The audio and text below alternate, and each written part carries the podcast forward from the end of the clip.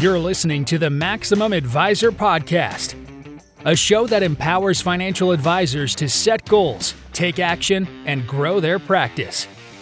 Your host, Chip Munn, is an award winning advisor and CEO whose advice is regularly featured in Business Insider, Thrive Global, and TheStreet's Retirement Daily. Listen in as he sits down with industry experts to talk about building a practice and making an impact. Welcome back to the Maximum Advisor Podcast. I'm your host, Chip Munn, and today I'm joined by Steve Wershing, CFP. Steve is the president of the Client Driven Practice and co host of the Becoming Referable podcast. Steve, welcome to the show. Well, Chip, thank you so much for having me on. It's really exciting to be able to speak with you. Well, I am a big fan of your show. So, to all of our listeners, well, if, thank you very much. If you haven't checked out Steve's show, Becoming Referable, it's a fantastic resource for us as advisors. I've really enjoyed that. And so I've had an opportunity to to get to know a little bit about your background. Been following you for a while, but for the benefit of our listeners, tell us a little bit about how how you got here today, Steve. Well, I've been hanging around this business for about 32 years now, which is a little terrifying to say.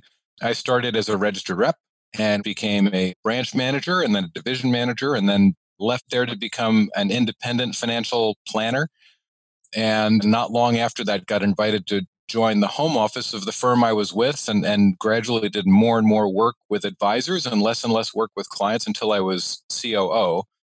And then got recruited away to be president of another broker dealer, and then uh, left that about nine years ago to start a consulting company. And the broker dealers I worked in were both very small, and so everybody did everything. And so, you know, I've been a compliance officer and an operations officer and have done a lot of that kind of stuff. But what I always found was that the most fun part was helping advisors refine their message and build their business that way because financial advisors spend all of their time learning how to be really good financial advisors and marketing and, and that messaging is, is a whole separate thing so that's how i got to this consulting company it's interesting because you see folks who were consulting or coaching kind of come at it from a lot of different ways. One of the things that I've always appreciated about your background is you've sat where we do. I mean, you mm-hmm. were an advisor, you've been through all those things. Now, Steve, one of the things that you're known for is client advisory councils. And, and so I wanted to spend some time today kind of talking through those because I think that it's something that if you Google client advisory council, you get all kinds of different things. And, and right. I think that it's, it's one of those things that a lot of us as advisors, we've heard about it. We know that we should do it, but we don't necessarily know what it is or why. So why don't we start with what is a client advisory council from your perspective? A client advisory board is a facilitated ongoing conversation with about a dozen of your best target clients so that you can gain insight into their perspective on the experience that you provide and understand, therefore, how to improve it. That's pretty straight. You said that a time or two. I have. you noticed that, right? That, I, I have. That didn't come across as rehearsed or anything, did it? No, no, not at all. But I mean, it, but it's one of those things. Like I said, it can mean different things to different people, and so I, I think that's a very succinct way to put it. The four words that I wrote down were facilitated, ongoing, and best clients. So when you look at and, and talk with advisors about advisory boards, why are they important? What's important about sitting down? And it sounds almost dumb, right, to say it out loud. What's important about sitting and talking to our clients? Well, many advisors believe that they've worked with their clients for long enough that they understand what those clients want and they've you know gradually worked out an experience that optimizes you know what their clients are looking for. But it, in reality that's not true because it's the advisor who invariably is setting the agenda for the meetings when they get together.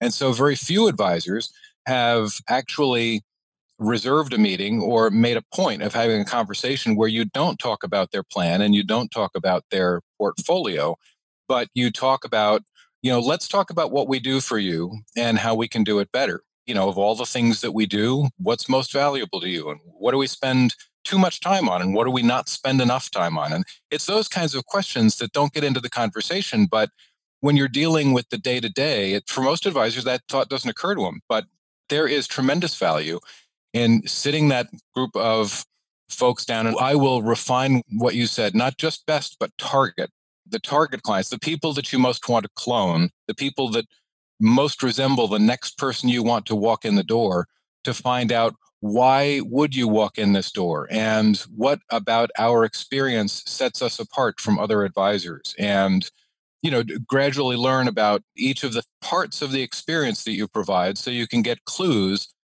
as to how to make it better for them and and therefore attract more of them so when you say target does that mean that we should have a cross section of so so for example one of the things that i deal with is an aging client population. And so while some younger folks might not be necessarily the best in terms of however you quantify that they certainly could be for a line of practices a target is it important to kind of include a variety of perspective or does that matter well, I, I, think it does matter. And I encourage advisors not to do that sort of broad spectrum, you know, let's represent everybody in our business kind of approach to it. So let's say that your target is pre retirees. So you've developed a unique niche experience around people approaching the retirement transition. And, and I use niche and target differently, which is a topic for a different conversation. But let's say that you developed a niche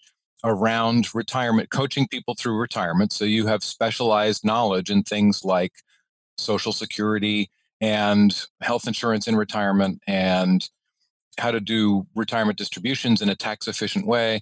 So the people that you really want to attract are people who are, let's say, you know, within five years or so, just to throw a number out there, of retirement the people that you should put on your board are people who are either within five years of retirement or have recently retired with your coaching so they can give you insights as to how it went for them and what value you communicated as you were coaching them through it. So if you bring in people who've been retired for 20 years or if you bring in people who are 40 years old, well, their needs and wants are going to be different. And so it kind of muddles the feedback. It makes it a lot harder to interpret because you're looking at a range of different wants and needs. And so, what I recommend is that you be pretty specific about who you want to attract as a client, and you comprise your advisory board of some of your best clients who fit that profile. So, one of the things that I find challenging is exactly what you said. And maybe it's because of the makeup of the boards that we've had in the past is like you said, you can get kind of a broad spectrum of feedback that's kind of hard to wrap your head around and, and find anything actionable out of. Yeah, exactly.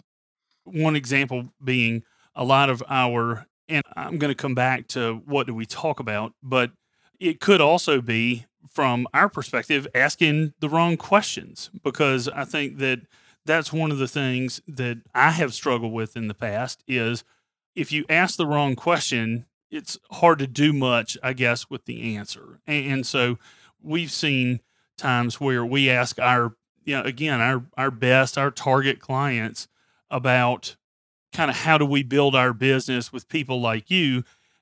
And they pivot to, you should be working with younger people. Right. And I, I don't know if that comes from concerns sure. well, about children. Yeah. So, what are your thoughts on that? So, you bring up a couple of really important points. First is that the questions that you ask, both the ones that you choose and how you construct them, is one of the most important aspects of having a successful feedback exercise, but certainly advisory board. So there are a whole list of principles that we use. And to use your example specifically, so, one of the principles is ask questions that your board is qualified to answer. Now, this is really important because they will happily give you opinions that they're totally unqualified to give, like how to rewrite your marketing. Your facilitator should never permit a board to start rewriting your website for you. That just wouldn't be appropriate unless you have a board comprised entirely of marketing professionals. They don't know how to do it. And everybody's got a feeling about it, but they're not qualified. I had the chance to go to a read through of a play that was in development where my wife and I are subscribers to the local professional theater company. And they have these special events once in a while. And every so often you get to go in and a playwright will have brought a new play to the theater and they will assemble a group of people who are candidates to be actors in it and they'll do a read through of a portion of that play and then they get feedback from the audience. The person moderating the thing is very very clear before anybody can speak and in saying it's not okay to rewrite this play. It is okay to tell us how it made you feel. And that's the embodiment of ask questions that they are qualified to answer. So for example you would never ask what should we do to bring in new clients? Because unless they are marketing professionals, they're not in a position to tell you that. But what you could say is, if you received this communication, how would you respond to it? How would you feel about it? If you didn't know us yet and you read this piece right here, would you want to speak with us more? And invariably, and I, I deal with this all the time, people will say, well, I think that most people, and I will cut them off. You know, I'll try my best not to be rude, but, you know, I am a New Yorker. I, you know, I will do it politely, but I'll say, hang on a second. What we really want to know is how you feel about it. So I appreciate that you have thoughts about how other people, but you are our most important client. We want to know how you feel about that. So that's a critically important concept. Another related concept is while you need to be asking almost entirely open-end questions which means not yes or no which is a closed end but you know a, a, question that stimulates more conversation you have to be careful about how broad you get with it. You know it's generally unproductive to ask questions like what new service should we offer? or how can we get word out to people more broadly? It's too wide and there are better ways of constructing those questions so that you give people enough to work with so that they can give you meaningful feedback. Yeah, I could hang up the phone at, at this point. I, have gotten this. You know, no, please don't. yeah, and I, as you're speaking, it floods into my mind the difference between someone with a lot of experience and someone who is a professional at this thing and somebody like me who is an amateur who is saying, you know what, we should have one of those. Yeah. Yeah. How hard can it be to sit down and eh, talk yeah, to my exactly, client? Sure. Eh, eh, and I'm, I'm sure I feel comfortable. I'm not the only one who is that way. You mentioned your facilitator should. Uh, is this not the kind of thing that an advisor should or can do themselves? You know, this is the epitome of don't try this at home. Part of it is that as you were just sort of commenting on, facilitation is a skill. Facilitation is learned.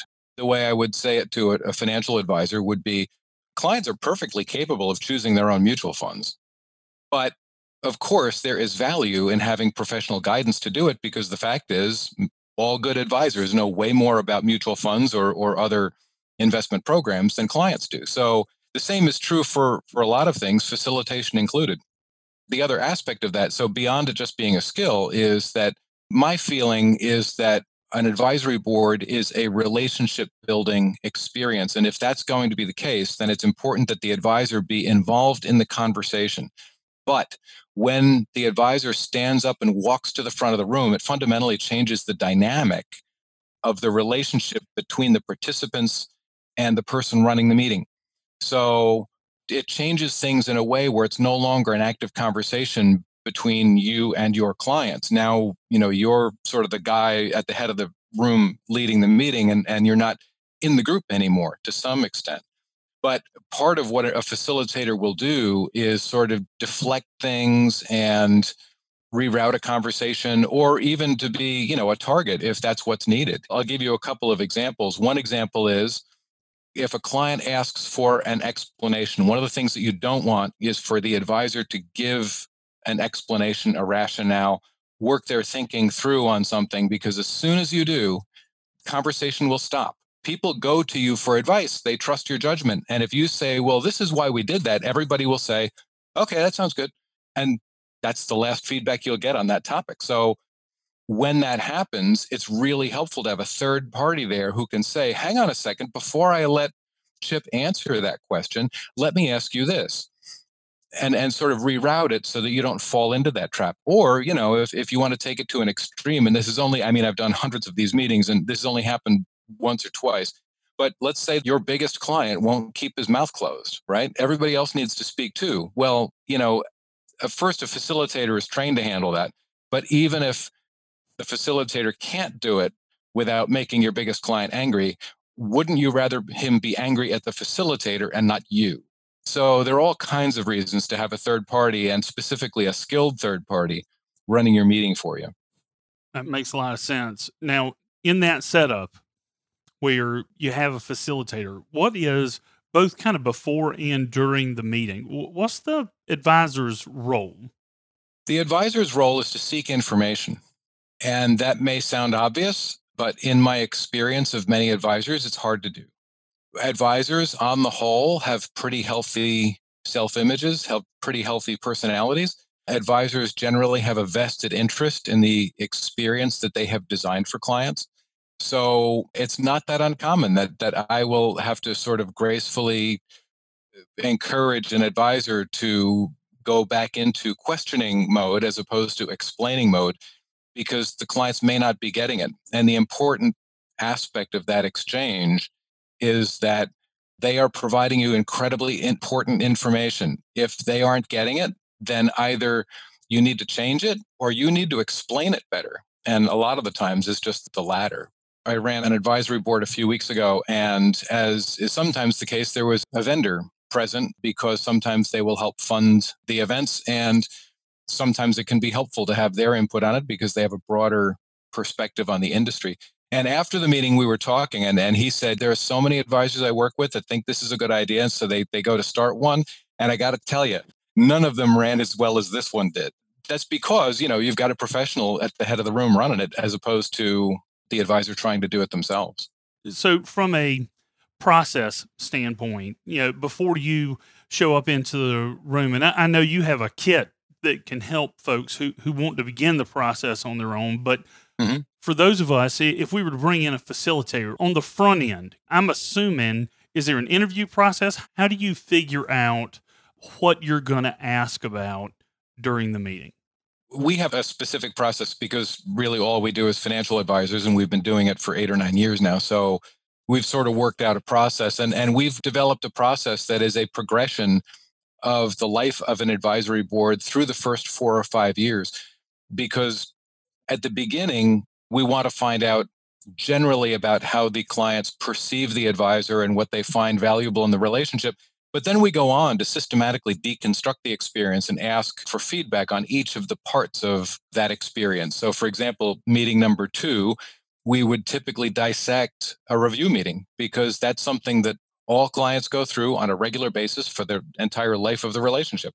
So, we want to make sure we've maximized it. We want to make sure that we've optimized it and you know and then it goes on a step at a time through that now after you've had two or three meetings all of which have to be totally about the client they all have to be about we want to make this better for you once you've done a few of those you've earned the right to ask for some help on things that may not necessarily help the clients specifically. And they're always more than happy to pitch in and help. So you might ask questions about your marketing, you might ask questions about your onboarding process or your planning process. So we have a progression of things that we walk through that goes the first meeting is the value questions, and then we start dissecting the experience.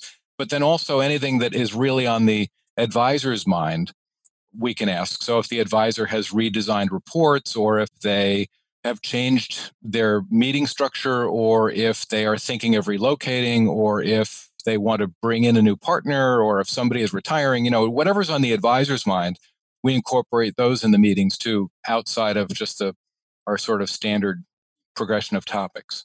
So I would have to think you get at least a little bit of pushback from advisors about asking some of these questions, asking for critique of things like the review meeting. We do sometimes, sure. One of the important ideas that we try to communicate to advisors is that they go into it with what we call Zen mind which means you are open to whatever happens. You're open to feedback. You do not respond to the feedback. We just take it in, we let the ideas wash over us, and then we move on to the next thing. I would say if an advisor is convinced that they have the best possible client experience and there's really nothing significant they would ever want to change, don't have an advisory board. Because the worst thing that you can do is to bring a bunch of your best clients in, have them give you a whole bunch of feedback, and then refuse to act on any of it. But having said that, you're not committed you're not obligated to do exactly what they ask and that's that's a common misconception so there is pushback from advisors sometimes about what if they ask me something that i don't want to do or, or what if they say i really need to do something that that i don't want to do that's okay because your commitment to the clients to the to the board members is not that you will do whatever they say your commitment is that you will listen and hear what they have to say and there are lots of times where an advisor may go back to a board and say, We asked about this last time. Here's what you said. So we looked into it.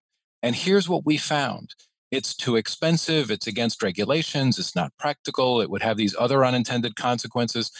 And that's perfectly fine because you're reflecting back to them look, we heard you and we looked into it. We gave our best effort into seeing if we could carry this through the best kind of outcome in that situation is that you get feedback, you look into it, it's not practical. You might even have known that in the meeting, and that's fine. You don't have to say it in the meeting.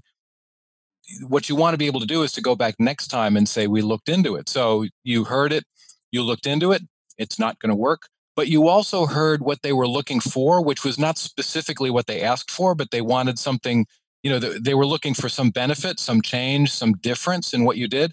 And so if you come back and say, here's what you told us, we looked into it, we worked as hard as we could at it, we can't do that.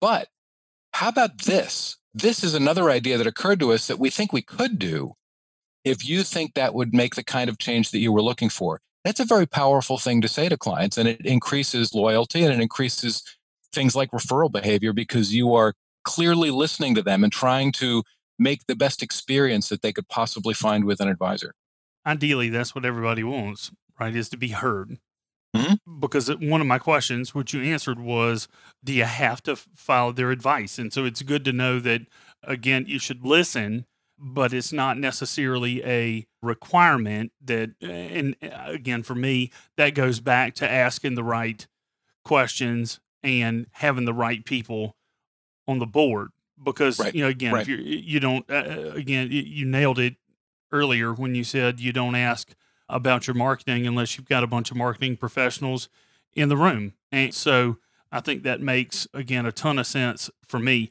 What yeah. size, Steve, is the ideal for a board? How many board members should you have? And uh, kind of in addition or along with that, how often do you have board meetings? We find that the 12 to 16 seems to be about the best trade off between having enough people there to always be having new ideas thrown into the conversation and it getting so large that it becomes unwieldy. I've done meetings smaller than that and I've done meetings much larger than that. But 12 to 16 is a good, comfortable number. Everybody gets a voice. Uh, it processing any individual question doesn't take overly long because you're going to get 12 to 16 answers, but you're not going to take time to get 24 answers, for example. Everyone can comfortably see and hear each other. And most of our clients meet two or three times a year. Sometimes it's three at the beginning, and then it gradually reduces to two once you've gotten a few of the meetings out of the way. Sometimes they start right out at two, but two or three a year is, is the most common. So when you've looked at your experience, you've done hundreds of these let's take it from the advisor's perspective first and then from the client's perspective. What is a good result? What is a job well done? What does it feel like or look like for the advisor and for the client? For the advisor, success looks like we found out something that was really important to our clients and we never knew that before. That's the best possible thing you could ask for because then you have an opportunity to improve your service to them. And, you know, we hear all the time, you know, everybody talks about, oh, you've got to provide the best possible service and you've got to distinguish yourself based on service. Well, you can't distinguish yourself on service by getting better and better and better. There is a limit to that. And better to one client is not necessarily better in a meaningful way to another client. You know, you might be really killing yourself to, to, get a little bit better and a little bit better at something that, you know, but for the client, it reached the point of diminishing returns a long time ago. So they may not even notice the difference. And you're really straining to try to make it a little bit better. But making a little bit different, okay, now we've got a whole new ball game. So from the advisor's standpoint, getting that kind of feedback that gives you, you know, the, the information to improve or change your service in a way that is meaningful to your target clients, that's the best outcome. From the client standpoint, the best outcome is wow, every advisor I've ever spoken to tells me how dedicated they are to their clients. But this guy brought me in here and asked me about it and is telling me that he's willing to change based on what he's asking me. That's amazing. So, from the client standpoint, to be heard and to have the opportunity to give input into what kind of experience they receive from the advisor is a successful outcome. Steve, why do you think more advisors don't do advisory boards? The easy answer is fear. I think there are some advisors that may feel explicitly or may be uncomfortable because this is under the surface and not explicit. But, you know, I, th- I, think that there is a concern that, you know, well, what if my client says something bad about me? Or even worse, what if my client says something bad about me in front of a dozen of my other best clients? Or, you know, asks me something unreasonable or has some kind of a complaint. I think that's one of the biggest reasons that, that advisors don't embrace advisory boards. Once you've sort of thought your way through that, you realize that's actually a little silly because if you're bringing in some of your best clients, they already like you. They've given you all their money and they trust you and they wouldn't agree to something like this if they didn't feel really good about your business. And in fact, there is no meeting I've ever held where somebody actually made a complaint about the advisor in the meeting. So that's one thing. And, and another possibility is that you know some advisors just don't want to change you know that they're one way or another and this could manifest a couple different ways but you know advisors some advisors may feel like i know what's best for these folks i've spent years and years working out this experience. My clients have no experience designing these experiences, and I know better than they do what they want. And so I don't want a bunch of clients coming in here and rocking the boat because we've got a good thing going here. I think those are the two biggest reasons people don't do it. I can certainly speak to the fear part. Sure. I'm glad you mentioned that because I, I think that whether it's uh, something like this or surveys or, or a lot of the things that you and Julie work with in engaging people is the price of getting engagement, of getting referrals, yeah. is getting over being afraid.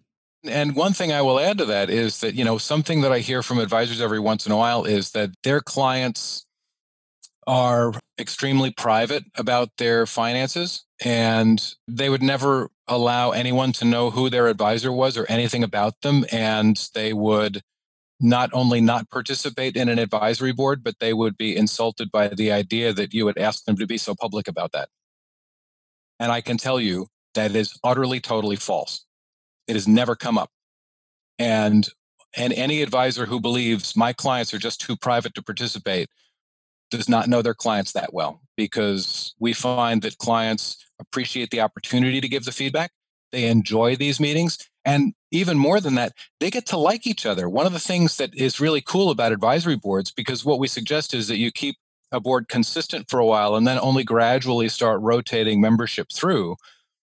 One of the things people really look forward to after a little while is coming to the board meeting and seeing all the other people around the table because they really like them. You know, they, there's probably a lot of similarities between your clients a lot of them would probably get along. And that's one of the things we find happening. Sure.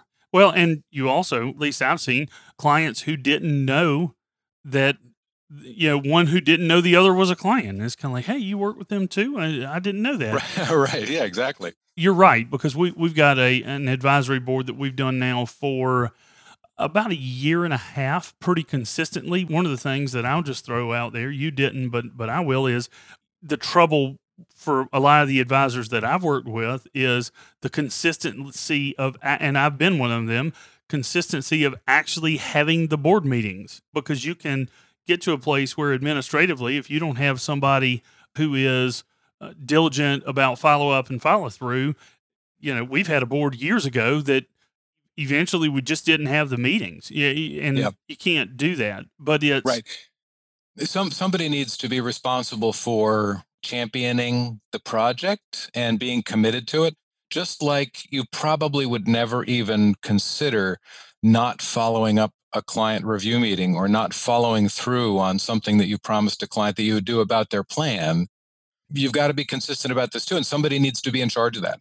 So it's, it's a great point. I'm glad you brought that up. Well, and that's been one of the biggest changes for us in, in the last year and a half is having somebody, you know, we hired somebody to do development work who is or was spent 10 years at a foundation running a charitable foundation and they had a board and so you know she has done a great job of again keeping the the drumbeat going mm-hmm. of making sure that we're we're doing those things now i've learned a lot today that we definitely can do better in terms of being very intentional is a word that I would use. I mean, from yep. from what you said earlier, intentional about thinking through whether that is hiring somebody to come in and to do it with you, or at a minimum, just thinking through probably to a greater extent than I have before what you're going to ask, why you're going to ask it, and and the wording of those right. things.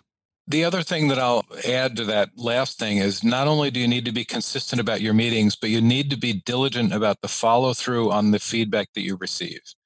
So if by the end of the meeting you have a list of three or four action items of things to look into, it's really important that you set time aside on your calendar to look into those things or that you assign someone on your staff the task of looking into those things.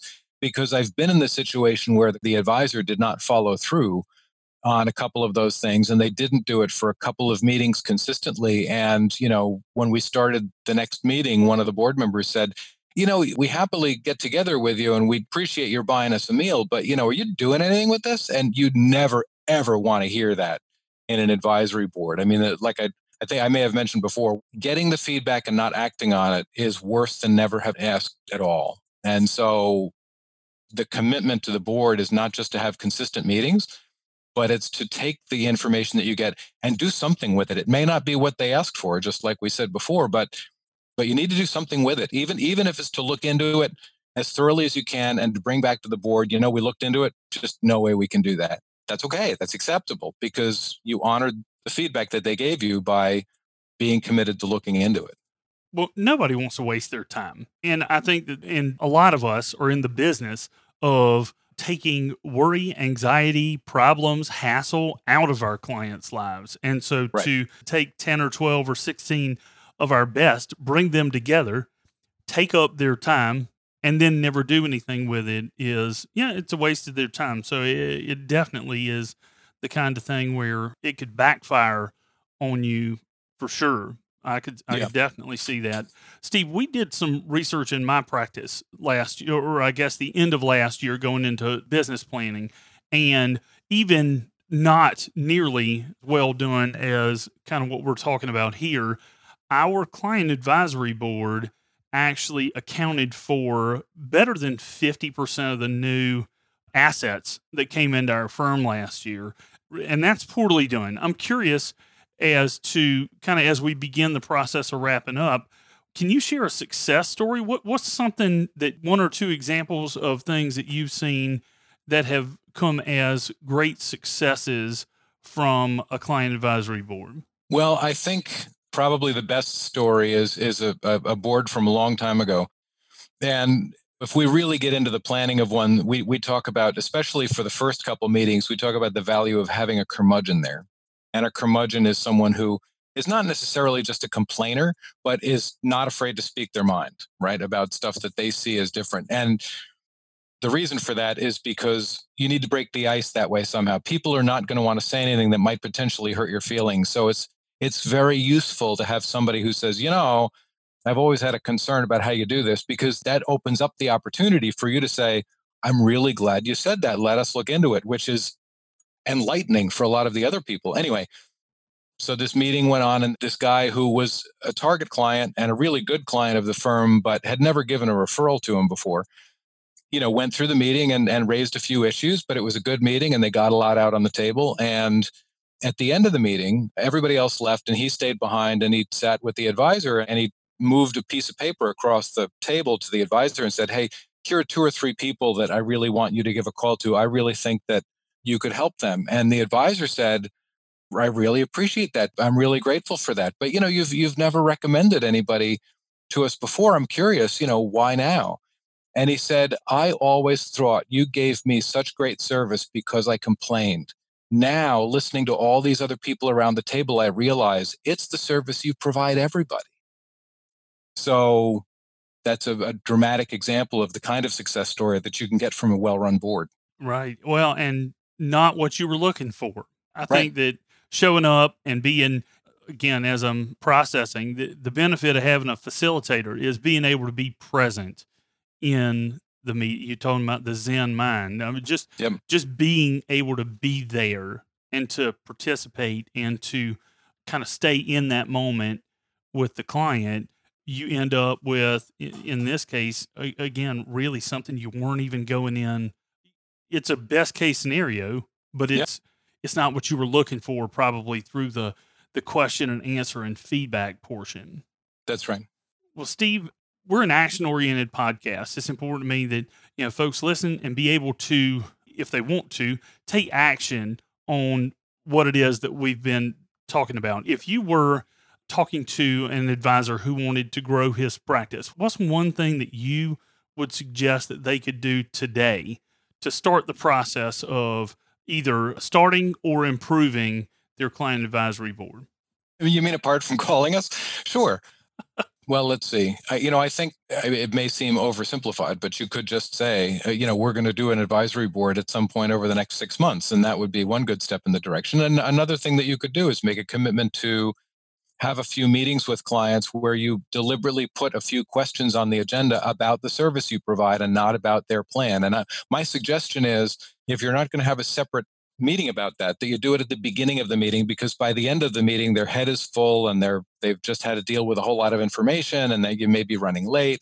And this is a suggestion that came from one of the advisors we work with actually is is put it at the beginning of the meeting to ask them about what it's like to have that review meeting or ask them you know of all the things that you do for them what is most valuable for them and why?